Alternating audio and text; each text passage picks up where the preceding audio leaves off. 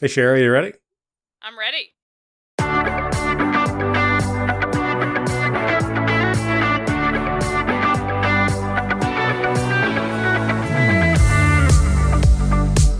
Hey, Sherry, how you doing? Good, Paul. How are you? I'm doing great. You hear that sound? You know what that is? I do hear that sound, and I think it's the sound of Season 7. You are correct. That is the sound of Season 7.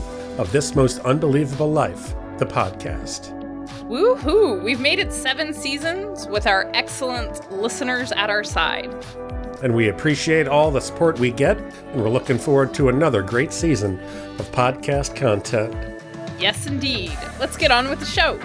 On with the show, folks. Thanks for listening. Good afternoon, Dr. Spiegel. How are you today? I'm wonderful. How are you, Paul? I'm wonderful as well. This is episode 91 of This Most Unbelievable Life, the podcast.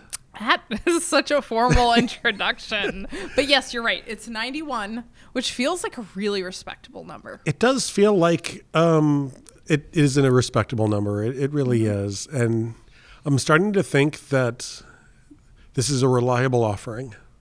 It does. After 91, it's like, yeah, this is a podcast that we can rely on. Yeah. Because it's like so many podcasts, it's like a couple of episodes and then they just sort of stop or sort of flame out. I'm pretty happy about this. Yeah. I think a lot of times it's episode 14 is what I've read. Is it?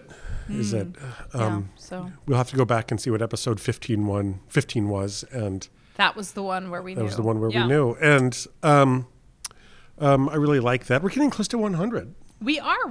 After this, we'll be 9 away as I understand math. That's the way I understand math as well. And I'm sure we'll do something to celebrate that. And I have no idea what that's going to be. Well, that's for us to think about in 9 weeks. What's that going to be? So that's going to be like a late January situation, maybe? I think so, yeah. Something like that. Because it's the Friday before Thanksgiving. So It is. And like right now, I'm finding it really difficult. I'm super excited to think about episode 100. Me too. But I'm not super excited to think, what am I going to be doing in 9 weeks? What we could do is skip episodes 92, 3, 4, 5, 6, 7, 8, 9, and just say, welcome to episode 100 of... I guess you can't really shortcut it that way. What if we split this one into 10 5 minute episodes? Well, it's like getting a checking account. When you used to get a checking account, the first check would never be like check one. It would be like 150 or something like that. So it looked like it wasn't your first check you've ever written in your life. Yeah. That's funny. If you started on episode 100, maybe this might go a little easier for everyone. We could have done a countdown instead of a count up. Right. This is episode 100. Stay with us. And if you have more than 100 episodes, it's like, this is episode minus 26, negative 34. I was releasing episode 90 the other day, and I realized I was doing it, and I was like, what season is this even? 7. So 7, yeah. 7. There it is. So I do love that. I think people can count on the first 5 minutes of our podcast still being about oh my God, Paul, did you know we have a podcast? Man, that's crazy. Can you believe it? Yeah, that's great. I don't know if I'm doing the numbering right. I have to make it a confession here. I have to admit, I don't know if I'm doing the numbering right. So when we do the release, it's episode 91. Season 7? That's, yeah. It's not episode 91 of season 7. It's season 7. And it's also episode 91. Yeah. But it's not episode 91 of season 7. That is correct. Yeah. So am I doing the numbering? It's like when we moved to season 2, is I supposed to go back to 1? No, I don't think so. Because I think with television shows, it's episode 100, season 42 I guess. The way I figured it out was it's okay because it's the software lets me do it. So... Also, if I wasn't supposed to, then Podbean wouldn't let me. Also, I think let me do that. We make our own rules. And that works pretty well. And Podbean has made space for that, so that's good. Indeed, I can dig it. Yeah. So, what are we talking about today? Oftentimes on this recording that we produce and release, we sometimes talk about things that represent the goings-on of our lives that we live. We usually try, I can only speak to the last 90 episodes, speak to things that are currently going on in our lives and how they resonate within us, in the hopes that someone may find it interesting and or helpful for them. Yes. And what I'm looking at as I look around the room that we're in, where we hold some workshops here on our fine campus, is this week we did a workshop on boundaries. We did. And we did a boundaries episode before. Is that true? I'm thinking back and it's like, we've talked about boundaries in the past. We have.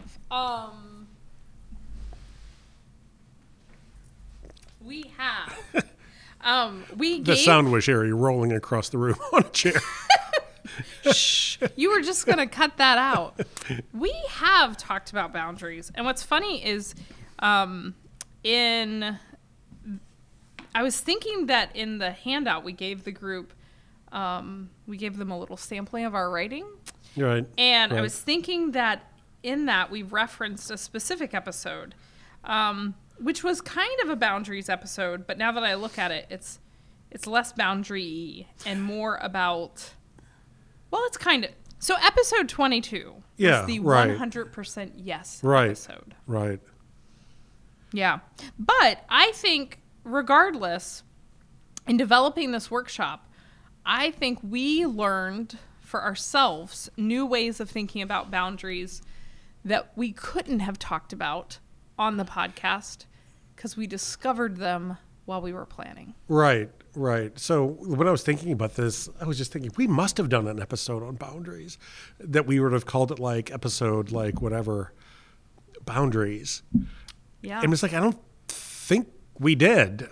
But when we were going through the organizing of the workshop, it's like, we've talked about this, we've talked about that. And I think it was one of those things where seeds were planted, a little bit of time passed, they all grew, and I realized they were all part of the same sort of garden on boundaries. So it's like there's not a lot that we did or talked about in the workshop that we haven't talked about sort of before. Yeah. It was sort of this packaging is what we're talking about here is boundaries. But it wasn't boundaries like learn how to say no. But there was some of that in there as well. Mm-hmm. It wasn't boundaries like have a good work-life balance. It really wasn't that. The workshop was Boundaries for Work and for Life, with the sort of assumption that the two are sort of related anyway, and that good luck even trying to separate them. Because you know what, I've always thought this, and maybe I'm alone in this, but when people say they have a good work-life balance, or when I say that I have a good work-life balance, is like I get that, and you know sometimes like what I hear is, you know, I leave work at work and then I go home and, you know, never the two sort of meet. And I really wall off my work, who I am and my work life from my home life so they don't sort of invade each other. And it's like, is that what you want? Is that what you want though? Yeah. Is that what you want? Yeah. Is who you are at work so different than who you are at home? And if so, they must, like anytime you have two individuals that are trying to do something where they differ in what is important to them. Occasionally you get, I don't want to say conflict, you know, but occasionally there's agreement, there's disagreement, there's negotiation, there's conversations about willingness and preference and all this kind of stuff. As long as these two different parts are, you know, communicating nonviolently with each other, progress can be made. But it's like if you really are treating who you are at work from who you are at home as two completely different facets of yourself with different principles and priorities, it seems like it's inevitable that they sort of crash into each other in a not so easy way every once in a while. Right. Well, I mean, I think things in life crash. Yeah. I think you're you know, but it's the idea worlds collide, right? Worlds colliding. That's that metaphor. Yeah. I don't know. I kind of feel like I don't think about work-life balance as much or maybe at all, which is funny because, like, I work a lot. Like, I work a ton, right. But I'm at a place where I'm able to joyfully work when I'm working. And when I'm not able to do it joyfully, I'm actually able to not work. Yeah. Right, but it's taken a lot of work to get to that place, right? Like, that's the work, is figuring out how not to make it work. Yeah. And it's, I don't know. Yeah. We've had this conversation with some folks before. We're not trying to convince people not to work. No. You know? So it's like, may your work bring you joy and may be at the service of all. Yeah. But it's like when your work is not, when your work feels like work, when work is not joy, what's going on there? Because it's like, I think the greatest gift you can give yourself is, you know, if you have the luxury of having employment where this is something you can actually encounter. And if you actually do have it within your ability to make a decision on this, when work starts getting ridiculous and stupid and busy and complicated and just doing way too much of it and it's starting to creep over, you can sort of shut that part of it down. How does it get that way? You know what I mean? I'm not sure that I know what I'm asking, but like, how do we get to the point where work isn't manageable? Is that kind of it? Yeah. Well, I mean, I think it happens differently for different people in different contexts. Like, I know in my own life when work has become unworkable, right? Like when work has been unsustainable, like I can point to a wide variety of circumstances. But I think this is tricky because on the one hand, I think that there are people who have really challenging work environments and don't have a lot of options, right? Like, they may not be able to leave their workplace. Yeah, that's what I was getting at. Yes, right? Not everybody can actually do this as easily. And so then what you have to do is navigate what you can actually control. And I think we do have more control, many of us, than we think we do. I agree. Right? But I think often the stories we tell ourselves feed into defeatedness sometimes, right? Like we sort of resign ourselves to our circumstances. You know, like I know people who have left jobs because they were toxic and the only way to get through them was to just leave them, right? Like that's, I mean, you know, and we all know relationships like that. Not everything is for everyone. Right. But I think, you know, there is sort of a pervasive hatred of work. Right? Like I know right now, if I go to my Facebook feed, I would not have to scroll very far to find someone complaining about their job. Yeah, right.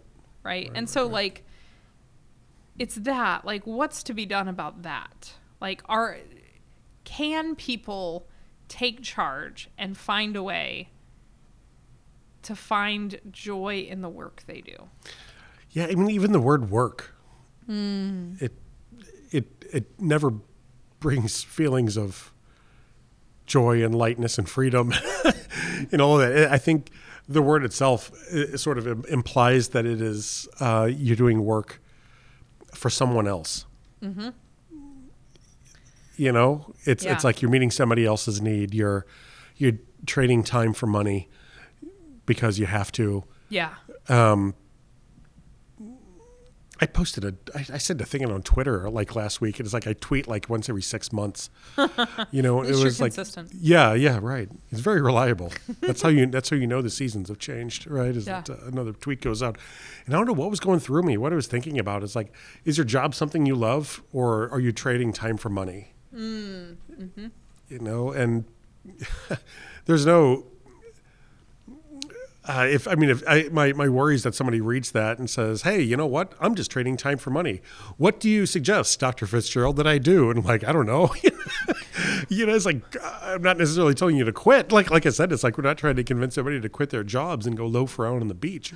Well, but I think if you can, I would recommend it. But but there's freedom in acknowledging that that's what you're doing, right? Like if you're just trading time for money, then don't take everything at the job so personally. Yeah. Right? Like, because I think sometimes we can get really upset about the way things go down because we can get like, you know, a lot of hurt feelings can sometimes show up at work, right? Like if your work isn't feeling seen or valued, or you feel like people don't, you know, give you enough space or whatever I think a lot of people struggle to find meaning in their work, right? And so depending on what the need is, if the need is about meaning, but if you accept the fact that all you're doing there is just trading time for money, and who gives a shit? Exactly, you know? Right? Like it's like I'll wrap those Big Macs right over. You send them right over. Yeah. I'm happy to do so, right? Then you think of your job as a vending machine. You don't care if they, the machine thanks you for your dollar, or you don't care if the machine tells you it was the prettiest dollar they've ever seen. Mm-hmm. It takes the dollar. It gives you a bottle of water, right? Like, I don't know. I think knowing if what you're doing is trading time for money can be valuable. If that's what you're doing, then don't make it more than that. Right. But if there's hope that you want something else, then realize that you want something else. Yeah, realize you want something else. Yeah, or if you're realizing that your expectations for what the job is not matching up with the reality, that is an acknowledgement that it looks like you are trading time for money, which is not necessarily the relationship that you consented to or anticipated when it started. Right. So is it possible within a position, once that realization is met, to shift it from, I'm going to go ahead and stay in the job that I have and make it meaningful somehow? Mm-hmm. Or it's like, do you have to quit and get a different job where you can sort of redefine? Or can you pivot on the spot in the position that you have? Yeah. So this gets down to, if you have somebody you're working with and they're miserable because they're burnt out and they're busy all the time, they feel underwater. So many people in the workshop the other day that we held said that they need space. Mm-hmm. That one of the things that they need that they don't have is space, which is under the NVC category of autonomy. Yeah, people sound like they're getting tired of being told what to do all the time and not feeling like they have any autonomy to be trusted to do the job the way they think. I don't know, right? Mm-hmm. What motivates someone to put that on the board? Is it possible to pivot in the job too? It's like, I would like this job to be more. My employer is asking me to trade time for money. Mm-hmm. Can I convince my employer to pivot me into something more meaningful, or is that initiative up to me? Yeah. In order to either change my mindset to one where I realize I'm trading time for money and be happy with it, or if I cannot be happy with that, what do I do? Yeah. Well, and I think an important part of what you're describing there is first acknowledging, like, what is it that whoever is holding the money, like, what is it that they think they're getting from you, right? Because I think sometimes, I talk to people who talk about how undervalued they are at work. And then I'm like, well, what does your boss think you do? Yeah, right. Right. And I remember having this conversation with somebody who was telling me that just the way she worked in the world was that she could be stacking cans at Giant, like at a grocery store. And she would do that for like a week. And then she would be thinking, but wait, there's a better way to do this, right? And so if you're working in a place where what is valuable from whoever you're working for is that the cans are on the shelf, right? Then the effort that you're going to put into the new strategy for doing it may or may not be valued, right? Right. And so, like, you kind of need that conversation about, like, if I build this, would it be of value before you just implement it and then say, no one around here appreciates me? Yeah. And we all have a stated set of expectations for what the employer actually wants. Read your job description. Mm-hmm. Yeah. Do you do the things that are on that job description and you're still unsatisfied? If so, are you doing the things that you were hired to do and you're still unhappy and still burnt out? It's like, I don't know. That might be a time to have a conversation about pivoting or something, And are you doing more than what that job says? Yeah. And wondering why we're feeling unappreciated. It's like, there's nothing actually in your job description that says that is your responsibility to do. If you do it, that's great. And this is where the code language comes in. We love people who go above and beyond. We love people who go the extra mile. You know, we've talked about this before, That's Sherry. That's code language for we love free labor. Yeah, we love free labor.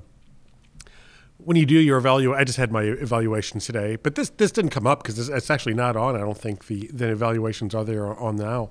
The exceeds expectation box that can get checked. It's like, you don't want that. You want the meet expectations. It's like, if you exceed expectations, it's like, dude, you're doing extra work, you know, for free. Well, if you're on your evaluation and whoever's evaluating you checks the exceeds expectation box, you need to renegotiate your contract because they're getting free labor out of you. Yeah. You know? Well, so, I mean, I think that change in our employer's evaluation structure is so interesting because my first semester... It used to be on there, didn't it? It did. Yeah, it used to be on there. So my first semester, when I was first here, before we changed the new evaluation cycle, you could get... like good, very good, or excellent. Yeah. Right? I think there was also like doesn't meet expectations or something, right? So my original dean, when he first evaluated me, he gave me a very good. Because they can't give you, Yeah. And so, I mean, I came in and I thought I was tearing it up. And then as far as I was concerned, like this was the equivalent of getting a B in your favorite class. Yeah, right? But so that set the precedent for me where I thought that the expectations were so much higher than they were. And so then when the evaluation system was changed to where there was no more excellent or above expectations, I actually was really mad because I felt cheated, because I felt like I could no longer get my gold stars. And so I had so bought into this system of, I mean, it's kind of sold to us in American society, right? Like, we should all be earning the extra. Like, we should be going above and beyond because that's what a good person does. Right. That's what a good employee does. So much so that I actually felt cheated out of the opportunity to overperform. Isn't that ridiculous? God, what happened to you? It happened to me too, because you know when I would get the exceeds expectation, it'd be like yes, and if they did have that, you know, does not meet expectation, meets expectation, exceeds expectations. Sometime when I was here, I don't know if back when I was an adjunct, maybe I don't know, but they.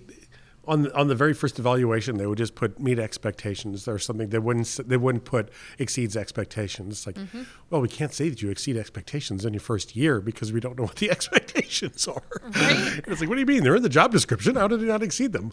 You know, I was in class 5 minutes before it started. How is that? The expectation is that I'm there on time. I was 5 minutes early. How does this not exceed them? Yeah. You know, I went overtime twice this past semester. How does that not exceed expectations? Yeah. So what are these expectations anyway that I'm supposed to be exceeding? And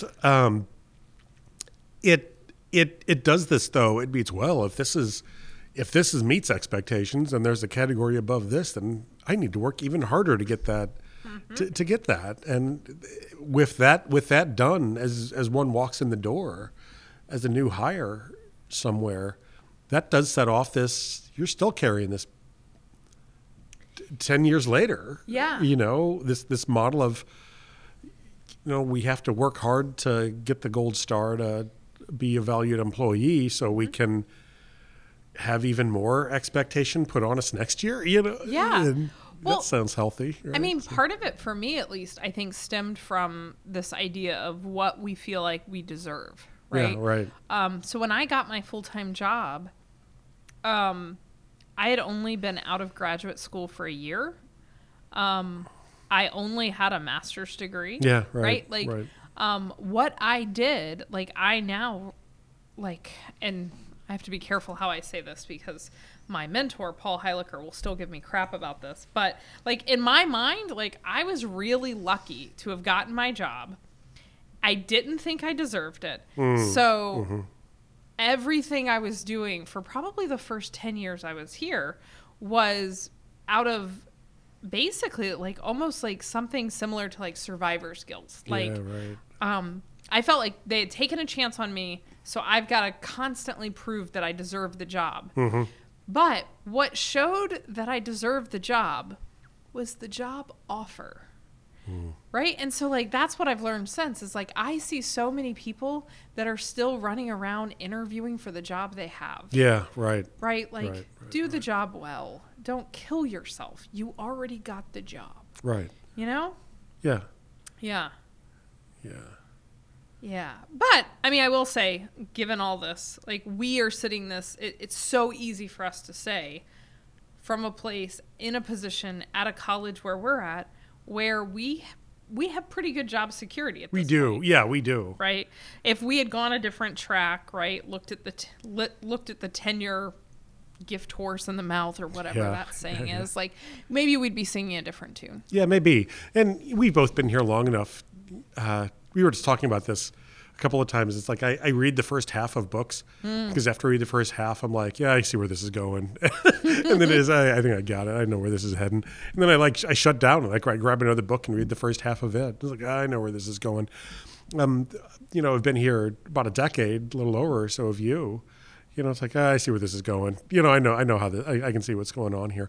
So there's a little bit of the part of, it's easy for us to say, we've been here a while. We've seen it all, knock on wood at this point. It's like, I know exactly where the bar is, you know, of what I actually have to exceed. And it's not that I go into this place wanting to just barely make it over that bar. My job is not to, when I walk in the door, I don't think that my responsibility or my purpose of being here is to meet expectations. No, it's not. You know, it's like I really do generally want to love my job, and I do. Yeah. You know, and that's my prime motivator is of doing what I'm doing here is that it's like I really do find like significant delight and joy in what I do here. Yeah. And the idea of what that represents has changed. Yeah.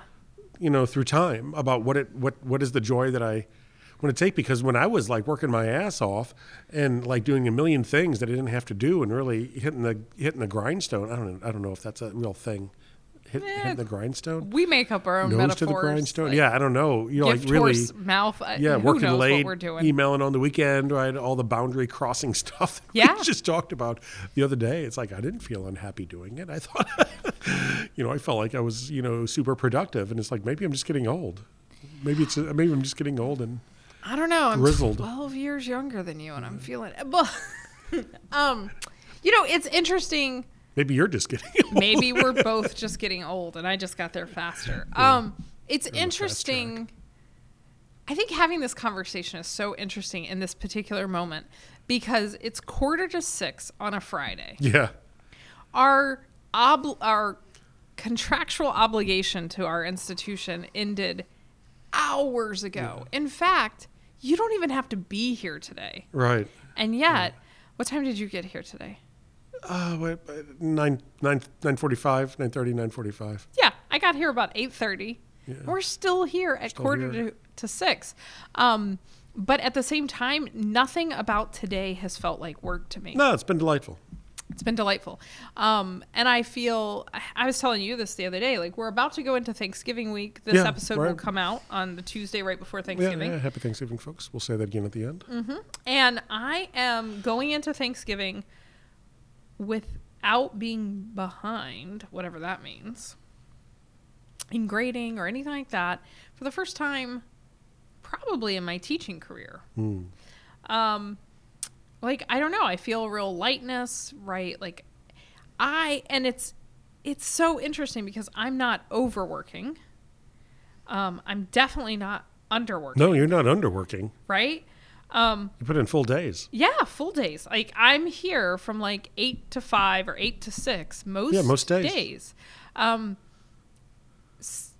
The difference is instead of doing any work that is put before me, I'm doing the right work. Right. And I think that's what really good boundaries fought hard and long for gives you. Yeah. And I think it's easy to say on this side. I think if you had come up to me in 2016 and said to me, Sherry, the key to your happiness is to be back in the classroom, to say no to everything put before you, including things that sound like what you've been arguing for years, and just do this little niche project with, you know, some dude from biology, I would be like, no. What could possibly go wrong with that? It sounds like a great, sounds like a great plan to me. Yeah. But I would be like, no, I have to, and I need to, and blah, blah, blah. But what about blah, blah, blah? And what we heard someone say in the workshop this week is like, if you don't do it, then it just won't get done, you know?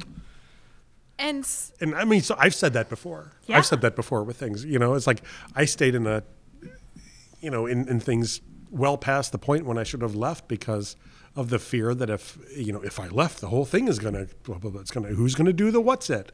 Who's going to. Maybe the what's it needs to go. Yeah. Who's going to, I mean, fill in the blank with any work, really, who's going to write that memo? Who's going to send that email? Who's going to, you know, do whatever. And it's my lot in life.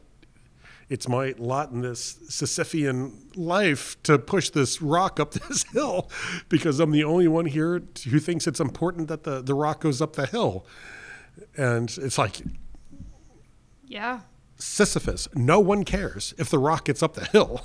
Right. It's like there's not somebody at the top waiting for you to deliver the rock. It's like just take five and let the rock roll downhill. It wants to be there. Yeah. You know? Yeah. Yeah. I mean, it's kind of stunning. I think the work that I'm doing these days, like it's the right work to be done. Yeah. Right. And I think one of the ways that I know I'm outside of doing the work that's my work to do is when resentment grows. Mm-hmm. Mm-hmm. Like I get really resentful when I find myself doing something that's not my work to do. Yeah, for sure. For sure. Right. Yeah. But I mean, goodness, how does one get from a place where they feel overtapped, stretched, resentful, tired, angry, burnt out, when they feel like if they stop pushing the rock, it's literally going to crush them? Yeah. What do they do? Yeah. There was somebody at the workshop who said, oh, this workshop is great, effusively praising what we were doing. I would like to rephrase that, effusively praising what had been done that we facilitated or that was facilitated by us, because it's like it doesn't feel like we're really doing, you know, like a heavy lift here by offering these things. No. So it's curious to get comments like that, and you know, I felt I heard that I was responding by saying we had to say no to a lot of stuff. Because, you know, it was like, are you guys still in the classroom? You're doing you're teaching and doing this kind of stuff? How do you possibly make it work? And it's like, we are literally doing two things. We are teaching our classes and we're doing this. Mm-hmm. And that means we had to say no to a lot of stuff. And saying no to teaching is not something that we would do because that means that we're quitting our job. And that's not what we're doing. So It's like, well, if we're going to actually do this thing that is actually something that's a joy and that is important to us, we're going to have to say no to a lot of stuff. Yeah. And we did. And even knowing that there's this thing that we could do that brings a lot of joy, that feels like life's work, that feels like, you know, the work that is ours to do, that didn't make it easy to say no. No. You know, it was against conditioning. It was against habit. It was against expectations of others. A lot of people were very surprised when those no's were offered. It's just not done. You're voluntarily stepping away from administrative role in this thing. It's like, it's never been done before. Yeah. You know, you either get a job somewhere else or you get booted out. But it's like you're voluntarily stepping away from something that looks to somebody like a powerful thing. It's like... Or it's like you're voluntarily giving up power and authority to do. What are you doing again? You're serving cookies on a Thursday. It's like you really want to. It's like, yeah, I really want to do that. I really want to serve. Like genuinely, it's like, yeah, that is my thing to do. Yeah. Well, and it wasn't just giving up power. You know, some of my no's were super surprising. Like, I had joined a school that I thought was really, really good, really important, really right for me. And then I discovered that it actually wasn't a good fit for me. So I had to, you know, change paths. So I said no to that. And like, just, I still think I'm saying no all the time. Yeah. It's such an interesting thing. Cause like, like I want to use the word kipple, which it comes from Android's Dream of Electric Sheep. So kipple is just like all the crap that like piles up when you're not paying attention. No's are like responsibilities are like kipple. They'll just pile up if you don't pay attention. A lot of people know that as Blade Runner, right? Yes. Philip K. Dick book, right? It was made into a film. It's not made into Blade Runner, correct? Or it's like Blade Runner is inspired by the. Yeah, is that true? Every sci-fi listener in the audience is cringing at my ignorance at this. I apologize in advance, including my wife, who's like, "What?" It's an adaptation. Right. It's not. I think that it is not the most. Well, we don't have to take a right. Yeah, just too hard of a left turn on this. Sorry about that. But yeah. So yeah, the point here. I'm saying no, Paul. We're not going to go there. Boundaries. Yeah, love it. Yeah. Also, I'm a little I'm a little bit of a sci-fi nerd, so if we go down there, we're going to go. Yeah, yeah. We're going to be gone for a while. Did you know iPads? Never mind. Yeah. I find myself saying no a lot.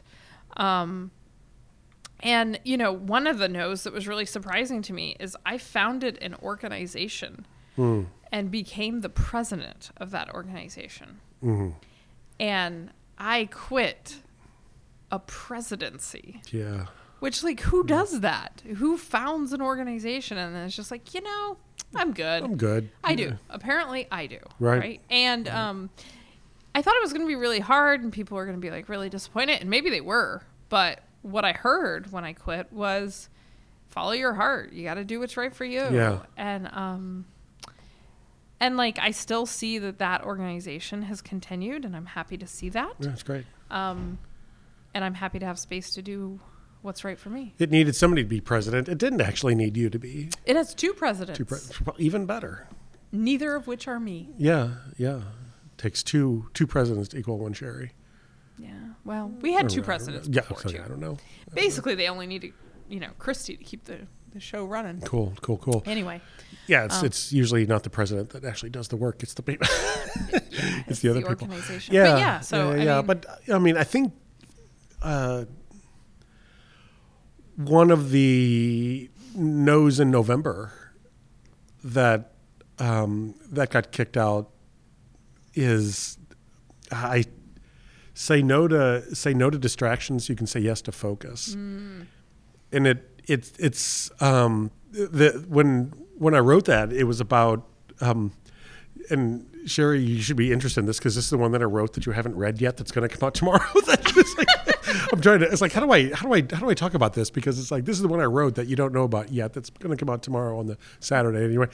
I look forward to learning along with our listeners. At the same time, I'm thinking, but it already went out by the time we published this, so it's so I'm stuck in like a temporal loop here that's kind of freaking me out. Well, in Blade Runner, sorry. So what I read tomorrow is this thing that I wrote yesterday. Yeah. That's that you that we're talking about next week. And it's like, how do you find out what you love? Because this is what it was. Because I just had my evaluation with my dean, my annual kind of thing. And when we go through these things, is kind of, I'm sure most places sort of do it the same way. You have this list of things that you intend to do over the year, and then you check in, and they say, did you do them? Yes, great. Achieved, I think, is what it is now, or something like that. It's not did you achieve what you said you wanted to do, which is far kinder than expectation and things like that. And then, as soon as that happens, like I sort of fall into reflective mode. It's like it's my 12th year here, something like that, 11 and a half year full time. And it's like, how did I've done a bunch of weird stuff here at Nova, and how did I find myself where I am doing this? Because it seems unpredictable. And it's like I wouldn't have anticipated this is what I would be doing after how many years of being here. It's not what the plan was when I walked in the door. And it sure as heck wasn't in the job description. Yeah. For the position, for me or for you, I think. And it's like, what do you try a lot of stuff and you see what sticks and then you kind of go with that. And is that a good idea? Because it's like you bring on a whole lot of yeses at the beginning. You take on a whole lot of distraction. You bring in a whole lot of, I'm going to try a million different things. It's like, I don't know what I like to eat. So I'm going to go to the buffet. I'm going to have a little bit of 150 different things. Then I'm going to make a decision based on what I liked and I'm going to focus on that. and I'll pick two or three, and that's going to be the sort of the things that I sort of do. And what I was writing about and my realization is like, that sounds absolutely fantastic on paper as a strategy, you know, and it works. But I think a lot of times we get into the habit and people think like, so the people who prepared the 150 different dishes are really thrilled when you eat some of theirs and you don't want to disappoint them by theirs being a no. And so you never actually, so you try the 150 different things. You never actually have a process for making a decision on how to narrow from those 150 down to 3. Yeah.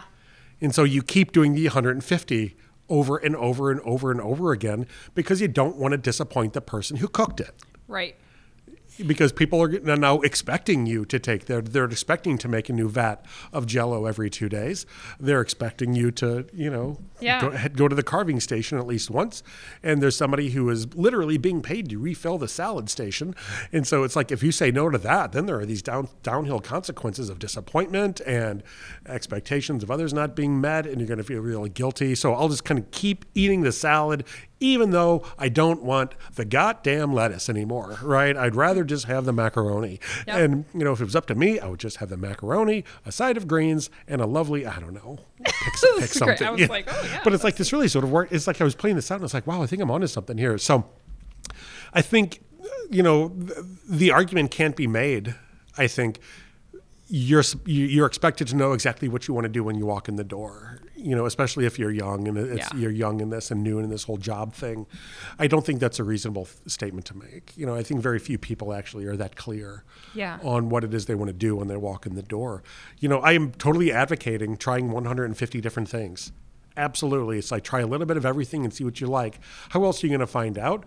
Not only will you know what you like, you'll know what you don't like. You'll know what the range of possibilities and expectation is. You'll find out who has a stake in each one of these things to find out how the organization as a whole works. That's fantastic. Now, how do you break it to the person at the salad bar that you don't actually want the Bacos, or you really don't like Russian dressing, or you really don't, you really don't, you know what, or the most audacious move at all. I've gone vegetarian and I don't actually need the meat station any longer, so I'm going to say no that whole side of whole side of the thing, So it's like it's my message is not to don't try 150 things. It's like have a plan on how you're going to pare that down. Yeah. What is your timeline? What does it look like? What is the messaging that goes out? And that's the boundary. Right. Conversation. Right. Well, it's like, how do I erect? Look, hey, man, it ain't personal. I just don't want macaroni today. Yeah. Well, and I think the other part of that is that, like, believe it or not, the person behind the meat carving station is not that invested in your return. Right. I mean, I think we overinflate, like, often the importance of our presence. Yeah. Right. And so I think, and the other problem, like, if you go the first time and you have that 150 things that you try, the menu is always changing, right? And I always think about this with like students who are trying to figure out what they want to major in based upon the reality of the world today, with full like understanding that that's not the world they're going to graduate into 4 years later. You don't even know what's going to be on the menu in 4 years. It's like you can't predict the weather 4 days out. How are you going to, you want me to pick a major when I'm 18? Yeah. So, it's absurd. Yeah, absurd. Absolutely. It's absurd. But we do this. And so people, have to find ways to figure out like how do you try what's out there, learn about what you experience, and then also still be open to trying new things and to giving up the things like, some days you go in and the salad's looking a little wrinkly, it's not going to serve you well. Right. Do I go to a different restaurant, or do I see how the salad is tomorrow? Yeah, it's like what's our we might be extending this metaphor. Yeah. It's like how many times do I eat bad salad before I know that it's time to like go for something? Yeah. It might be extended a little, but I think this is extended about as far as it's going to go. Meanwhile, however, to do one little add-on to the metaphor of the buffet. There very well could be somebody else sitting out there saying, man, why does that guy keep hogging the lasagna? It's like every day he comes in here and he eats everything, but it's like, I really like the lasagna. Why does he keep taking, and it's like, if you stop eating the lasagna, somebody else may really, really love that lasagna who would be happy to give the chef great pleasure by enjoying that lasagna. Mm-hmm. You know, make room for other people too. You know, you don't need to do everything. Yeah. Yeah, I think, I mean, boundaries ultimately, I think, are an issue of beginning again. And beginning again with like taking stock of like where we're at. Yeah. How are things going?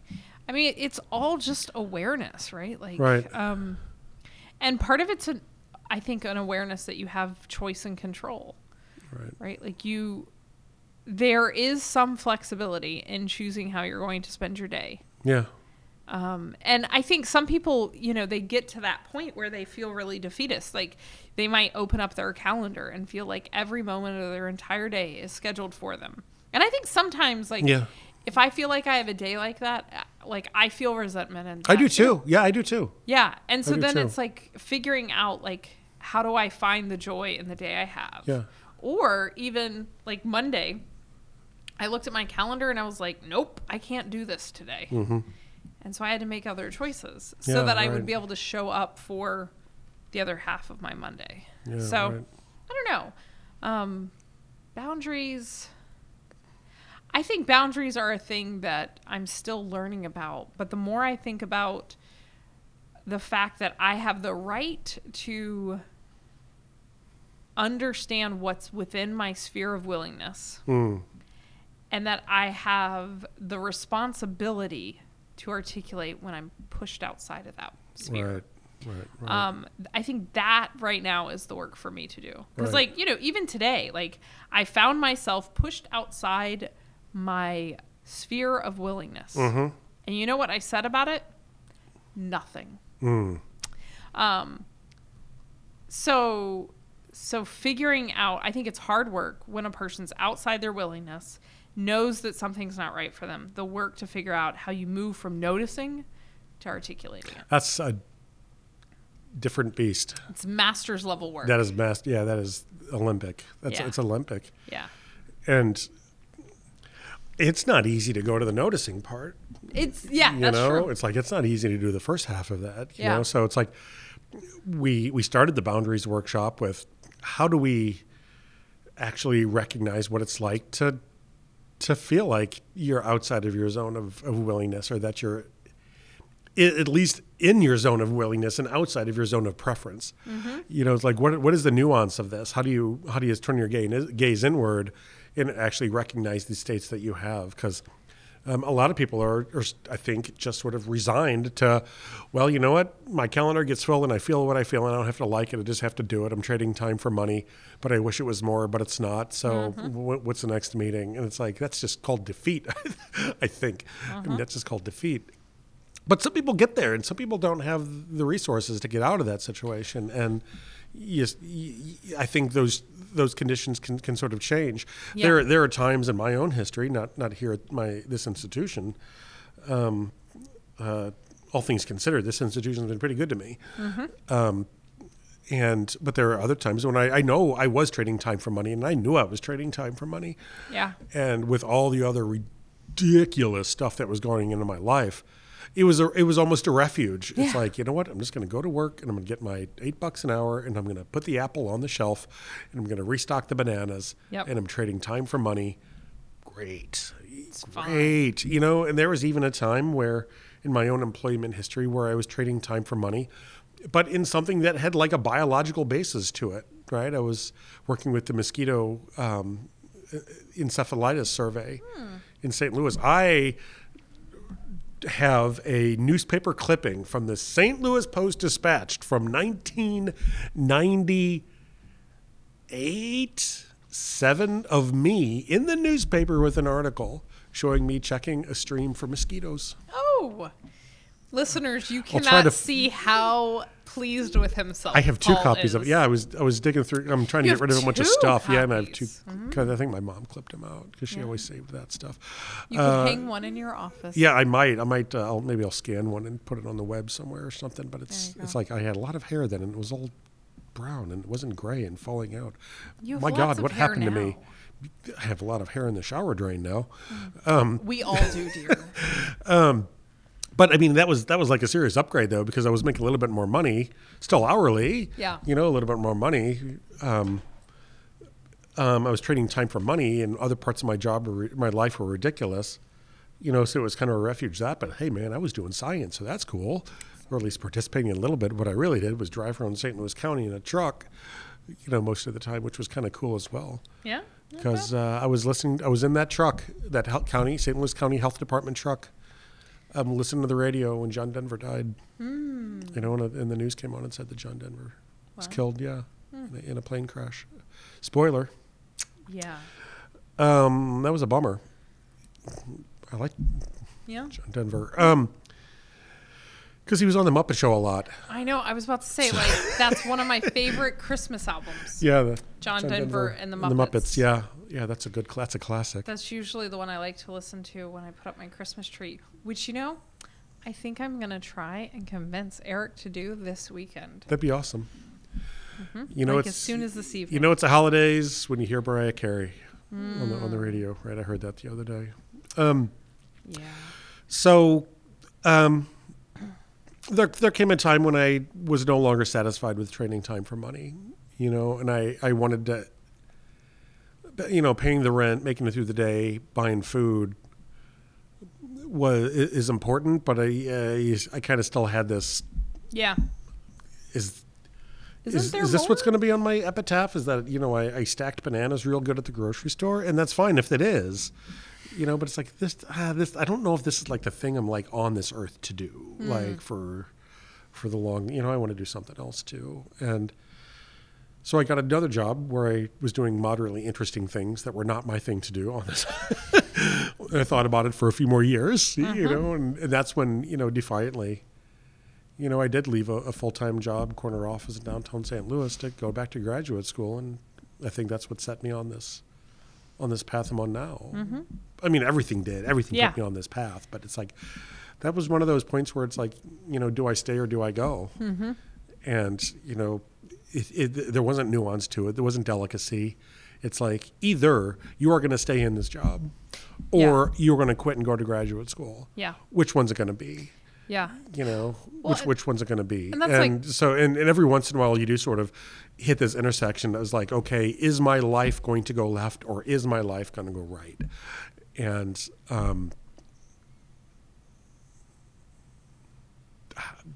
did I make the right choice? I don't even think about it.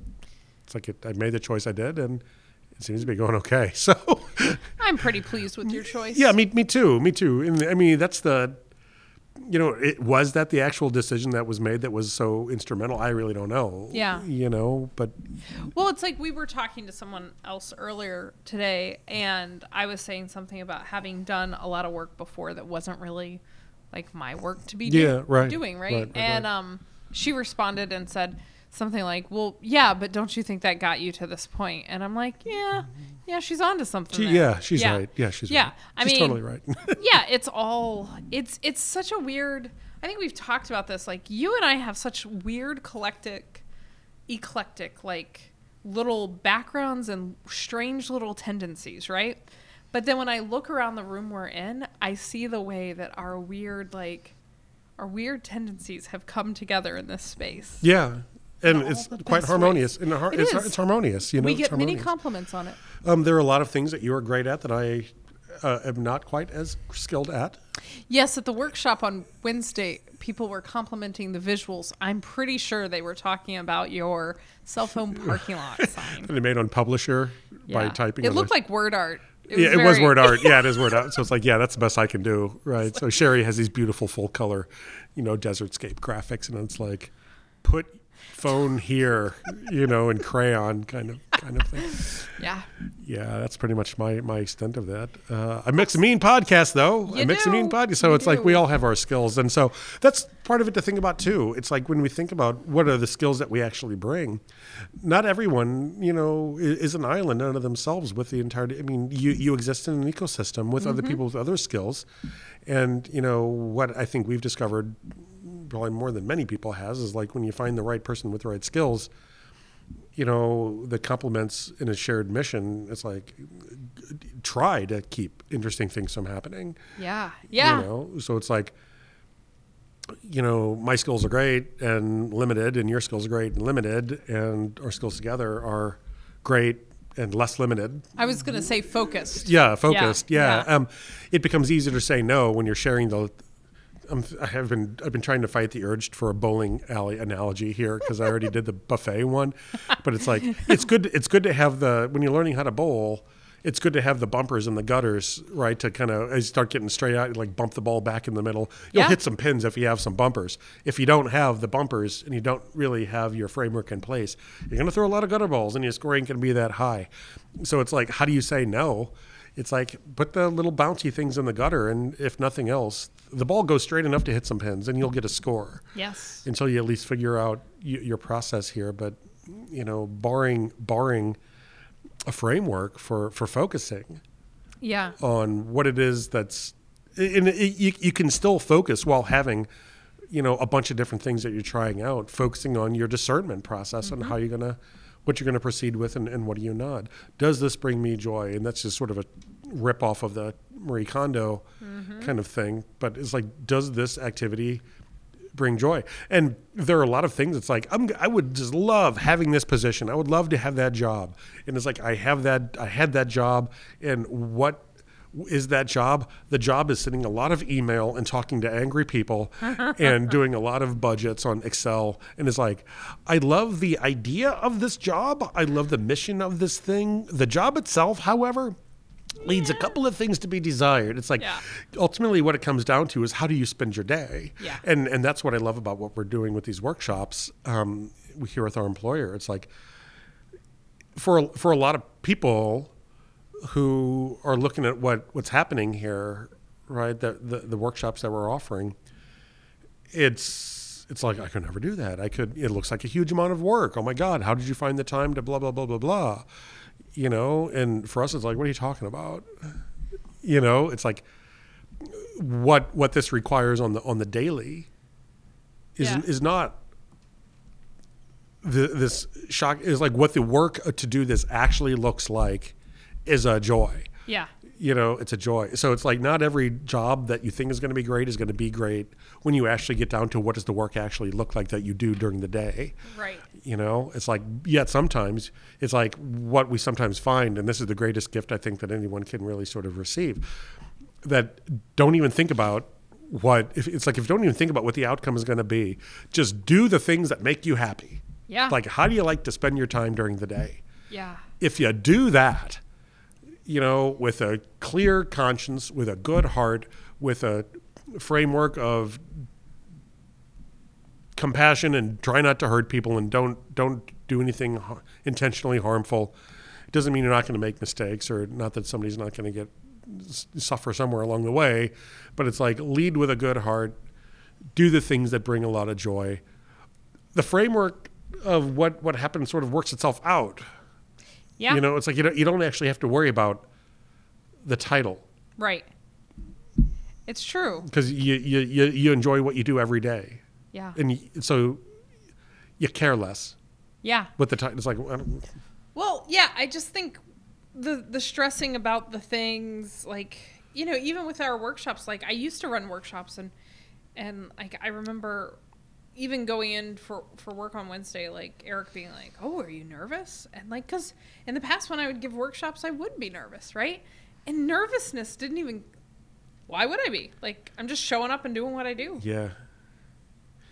Yeah. My graduate advisor in graduate school when I was at UC Davis fundamentally did not understand how I could not be nervous when giving talks, you know, at conferences. It's like, oh my God, are you nervous? I'm like, no, should I be? Yeah. You know, and it's like, I don't know why. It was almost like disparaging. It's like, I don't know how you could not be nervous. You know, it's like, well, what are you going to do? Right.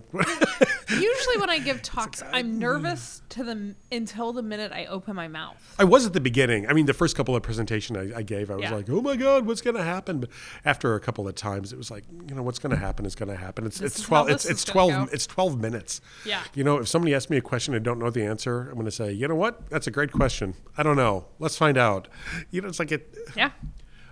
You know, I'm never going to be long in a position where there are consequences to me not knowing the answer to something. Yeah. you know, it's, I mean, I'd be a lousy game show host or game show contestant because it's like, I don't know, it's like I just don't care if I don't know the answer. Yeah. You know, it's like whatever. Yeah. You know, that's what Google's for. Yeah. I think my favorite quality in a person is a willingness to admit what they don't know. Oh, yeah, for sure. Yeah. For sure. And I think the smartest people I know are the people who will say, yeah, I don't know. Some of the people that I know that are the most confident go-getter, you know, does a million things and does a lot of them well, has said yes to some things and no to others, are some of the most suffering of imposter syndrome folks that I've met.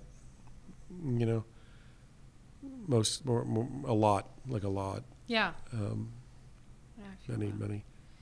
I sort of am a little bit too, but it's like, I'm just faking it. I hope they don't find out that I'm just like YOLOing it through my day. Yeah, I mean sometimes that's what it feels like though. It shows it's up like, sometimes, right? Yeah, you can't necessarily stop it. Yeah.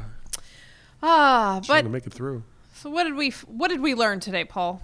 There's value in boundaries, I think, but it's not necessarily in. Just learning how to say no to stuff. It's not just in. I mean, it's easy to do It's easy to suggest the things that look like boundaries are in place. It's like you make a commitment. I'm going to go to bed by 10. I'm going to wake up at 6. Then I'm going to start. I'm going to go for a run, and then I'm going to make my bed every day, and then I'm going to commit to all of these things. That's not boundary setting. That is expectation setting. Yeah. Boundary setting is different. You know, boundary setting is really an introspective ask of yourself on the daily. That's a life's goal. It's not something. It's like I have boundaries now. Yay! Now we don't have to do the work anymore. It's the work of a lifetime, like you said. Yeah. It's the work of a lifetime. What am I feeling right now? How do I be with that? And is this serving me? And what can I do that is serving my heart? That's best for me and best for those around me. And do that, and be mindful of distraction. Yeah. You know, and it's the be mindful of distraction thing that I think is key. And if you really are trading time for money, know that you're trading time for money. Yes. And I think distraction... And be glad in it. Yeah. And to know that distraction often comes in shiny packages. Yeah. Yeah. Yeah. Your job is, you know, if you're trading time for money, your job is not to save the world. Your job is to trade time for money so you can pay the rent. You know, and that may change. You know, that might change. And you might find that it's like, oh, I'm seeing this other thing that I really, really love to do over here. Maybe I'll try that. And it's like, does that serve me better than this? Should I move over? Should I stay put for a little bit and second guess it? Should I think about it a little bit more? That's when the slow yes, fast no kind of guidelines that we sort of use sort of roll into it. Yeah. But I mean, I don't think you can say, we're going to have a workshop on boundaries. And by the end of it, you're going to be able to do it. It's a life's work. Yeah. It's a life's work. Yeah, I think so too. So be patient with yourself as you figure it out. I'm still working on it. Me too. Yeah. Me too. I think that's the best we ever get is we're working on it. I think so too. Yeah. We can say, yes, boundaries. I know. I'm working on it. Yes. Well, as part of our boundaries work, I think we should wrap up this episode. I think so too. And go home for the weekend. I think we should as well. It's a good plan. Yeah, cool. Awesome. Happy Thanksgiving, folks. Yes, indeed. From Sherry and me to you, happy Thanksgiving. Yeah. Was it the Thanksgiving song? There really aren't Thanksgiving songs, are there? Like that's... I guess the Peanuts Thanksgiving special, right? Where they eat popcorn. Is that... No, that's the Christmas special. Or is... Don't they eat popcorn for one? There's a Thanksgiving one. Where's the pumpkin pie? Yeah. Because Lucy goes bananas. Like, where's the turkey? Yeah. Where's the stuffing? Where's the pumpkin pie? Because they had like toast and popcorn. Happy Thanksgiving, everyone. Right? We'll see you. Bye, y'all. Bye, y'all. Have a great day.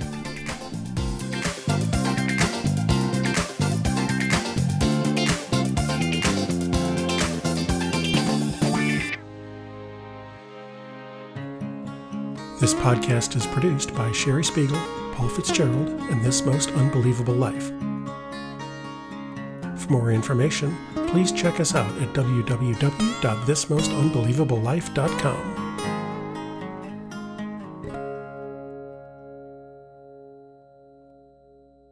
Paul and Sherry have a podcast. Yes. Yes. Yes. Yes. Cool.